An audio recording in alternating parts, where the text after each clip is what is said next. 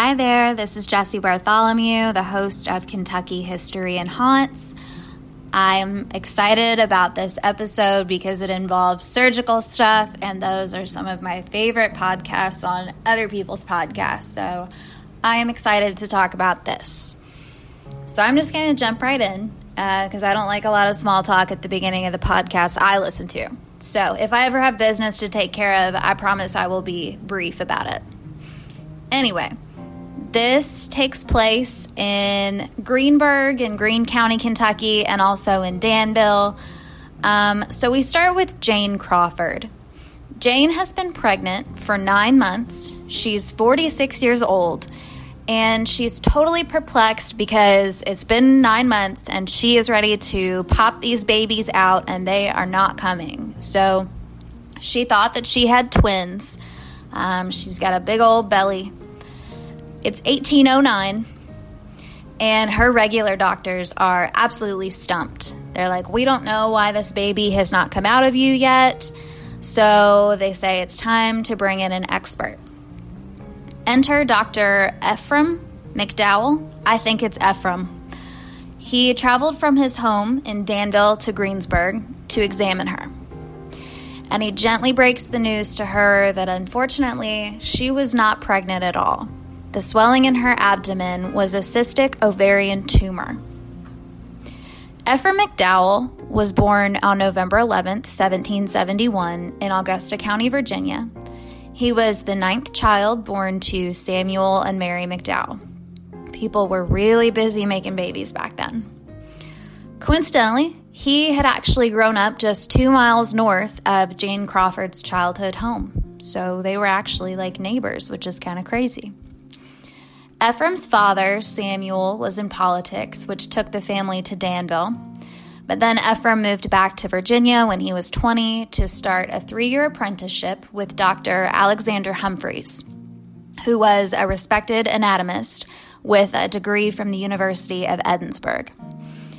Um, so McDowell was officially, you know, considered a doctor of medicine after finishing his apprenticeship with Doctor Humphreys.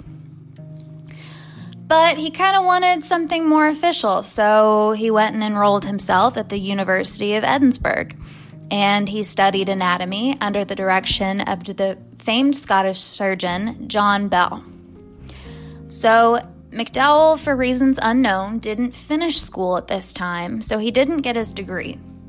But he went ahead and established his own practice in Danville anyway, upon returning to the U S in seventeen ninety-five. And he earned a reputation then as, quote, one of the most skillful surgeons and anatomists west of the Allegheny Mountains. Um, I had to say Allegheny in my last episode, too. I am not sure if I'm saying it right, so I apologize if I'm not. And if anybody wants to comment and let me know, um, you know, I'm happy to have the criticism. So let me know. Allegheny? Allegheny? I don't know. Uh, fun fact. Doctor McDowell did finally receive a medical degree fourteen years after his pioneering surgery in eighteen twenty-three. So, back to eighteen oh nine though. Doctor McDowell is looking at Jane Crawford, who's got this big old tumor in her abdomen, and he's telling her, you know, this surgery has never been done before. Um, it could easily op- uh, result in a fatal infection if we open up your abdominal cavity, you know, because this thing is just, it's huge. And it, honestly, he just wasn't sure if it was a good idea or even possible. But he also clearly recognized and told her that if she didn't let him try, she was going to die, like sooner rather than later. So Doctor McDowell offers his services and then is like, but I got to go back to Danville, and if you want this surgery, you're going to have to come to me. So this is like sixty miles from where she is, meaning she would have to ride sixty miles on horseback with a giant tumor in her belly, which is the stuff of nightmares if you ask me. But two weeks later, she was in Doctor McDowell's office, ready as one could be to go under the knife.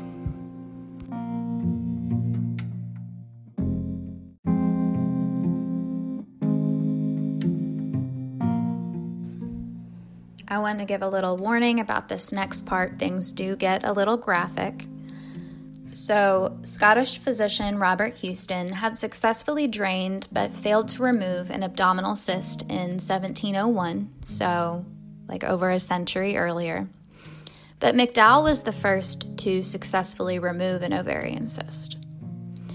Um, so we'll see at the end, like he, he ended up doing this several times. But anyway, popular drugs at this time were things like mercury, opium, ipecac, and calomel. Antiseptics and anesthesia were not used for another forty years. Um, fun fact, what is calomel? It's poison, basically. I had to look it up. It contains mercury, and it kills bacteria, but it also has irreversible negative effects on the body. Uh, and Lewis and Clark allegedly took it with them on their expeditions to treat S T Ds. So, you know, would not recommend, but do your thing. Plasters induced blisters to draw out poisons. Brandy and cayenne pepper were administered to draw blood. McDowell also apparently found that um, something called cherry bounce, uh, maybe like a bourbon drink, was great for reducing shock in patients. Well, yeah. So if you want to make your own cherry bounce, you can Google it. I looked it up. There are all sorts of recipes on the internet. Apparently, George and Martha Washington were big fans. The, one of the recipes I looked at called for Uh, like a ton of cherries and a ton of sugar, and four cups of vodka, rum, cognac, bourbon, rye, or grain alcohol. So that just sounds like a bad headache the next day. Jane Crawford was instructed to rest for a week before surgery. There wasn't a lot of prep because, frankly, they didn't know how to prep for an unprecedented surgery. So, in a truly dramatic fashion, Missus Crawford was led on Christmas Day to the operating table by Doctor McDowell and his assisting nephew, James McDowell. So it was a family affair. The tumor's location was marked with a pen, and a three-inch incision was made. Once he had opened her up, he realized he was not going to get the whole thing old-fashioned way. So he starts improvising like a badass. He wraps a binding around the fallopian tube and ligament connecting the ovary to the uterus to cut off blood supply to the tumor. Then the rest of the tumor was cut open, and, quote, fifteen pounds of dirty, gelatinous material oozed from the tumor before the collapsed sac, weighing close to seven and a half pounds, was extracted from the incision. I was going to rewrite that, but it's just too good the way it is. Um, but he wasn't done yet. So at this point, unfortunately, the intestines had started to protrude outside the abdomen during the procedure. So the intestines were soaked in warm water and then placed back inside the abdominal wall. And then poor Missus Crawford was turned on her left side to control hemorrhaging, Um, permitting blood to escape and thus preventing infection. Last but not least, the doctor had to go in and place stitches around all the bleeding vessels around the fallopian tube and around the ovarian ligament where they'd been bound. And then adhesive plaster was applied between every two stitches. So finally, Doctor McDowell closed. And in order to allow for proper draining of blood and other fluids, he had to leave the ligature that surrounded the fallopian tube out a little bit at the lower end. So that gross little opening would apparently decrease the chance of abscess growth following the procedure. Um, what I didn't find was how long this procedure took. So if anybody randomly happens to know that, I would love to know how long it took.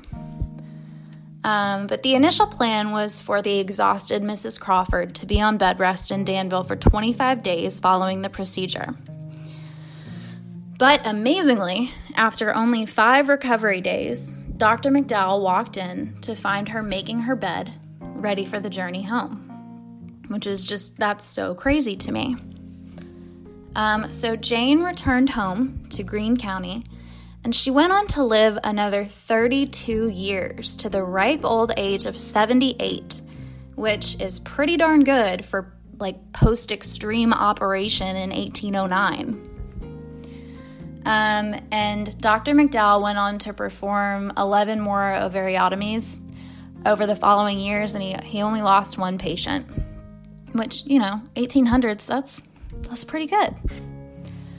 So three surgeries deep, Doctor McDowell is like, hey, I should probably share what the, what I've been doing with the medical community. So he sends an account of what he's done to Doctor Thomas James, who is a professor of midwifery at the University of Pennsylvania.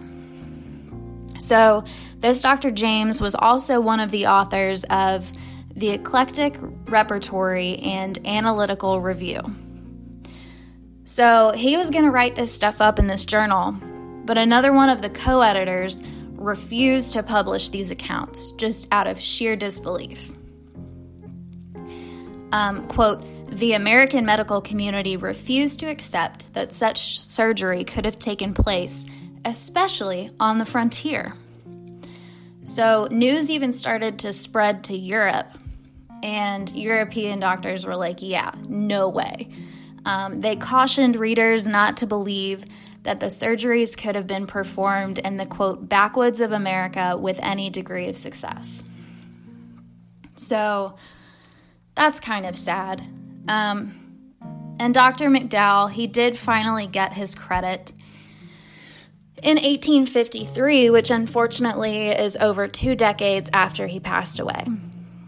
But in eighteen fifty-three, a lengthy report of um, Doctor McDowell's pioneering techniques in abdominal surgery was published by Doctor Samuel Gross of the University of Louisville Medical School.